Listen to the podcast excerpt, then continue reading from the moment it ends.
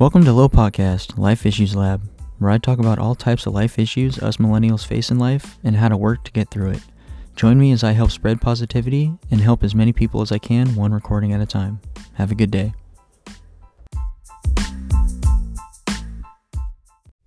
What's up, everybody? Hope y'all are doing well. Um, today, we're going to talk about positivity and social and emotion competencies. So, hope you uh, enjoy this, and let's get in with the quote of the episode. So, the quote of today is Work doesn't work without play. Shonda Rhimes. Work doesn't work without play. Hmm. All right. Well, let's dive right in as I always do. Get right into the whatever.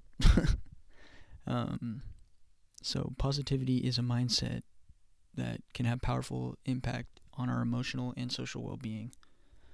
It involves cultivating a positive attitude towards life, focusing on the the good things in our lives and looking for ways to turn challenges into opportunities. Um, having a positive outlook can help us build re- resilience, cope with stress and adversity, adversity, and create meaningful connections with others. There are several social and emotional competencies that can help us cultivate positivity in our lives. Um, number one being self awareness. Being aware of our thoughts, feelings, and behaviors is an important first step towards cultivating positivity. By paying attention to our inner experience, we can better understand what drives us and how we react to different situations. This can help us identify areas of our lives that may be causing us stress or unhappiness and take steps to addressing them. Um, number two being self regulation. Now, self regulation involves the ability to manage our emotions, our thoughts, and also our behaviors in a way that is healthy and adaptive. It allows us to stay calm and focused in the face of challenges and make conscious choices that support our well being. Um, number two, or number three, is empathy. Empathy is the ability to understand and share the feelings of others. It helps us build strong connections with others, and it is an important source of support and comfort in times of stress. Um, by cultivating empathy, we can create positive relationships with others and build a sense of community.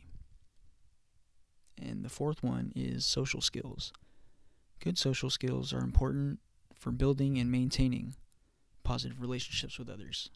These skills include things like, you know, communication or active listening and conflict resolution.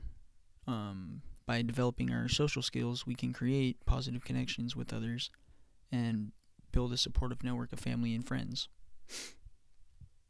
So, altogether, cultivating positivity in social and emotional co- uh, competencies can be a lifelong journey.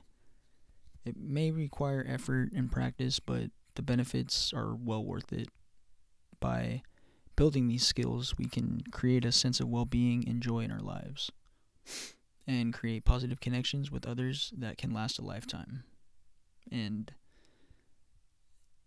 yeah, that's that's pretty much it. um, I hope you guys enjoyed this. This was a, quite a short episode this time, but um, that's okay. I just hope that you guys enjoy these. And don't forget to check me out and share this with who you think would benefit from it. And have a good rest of your week. Peace.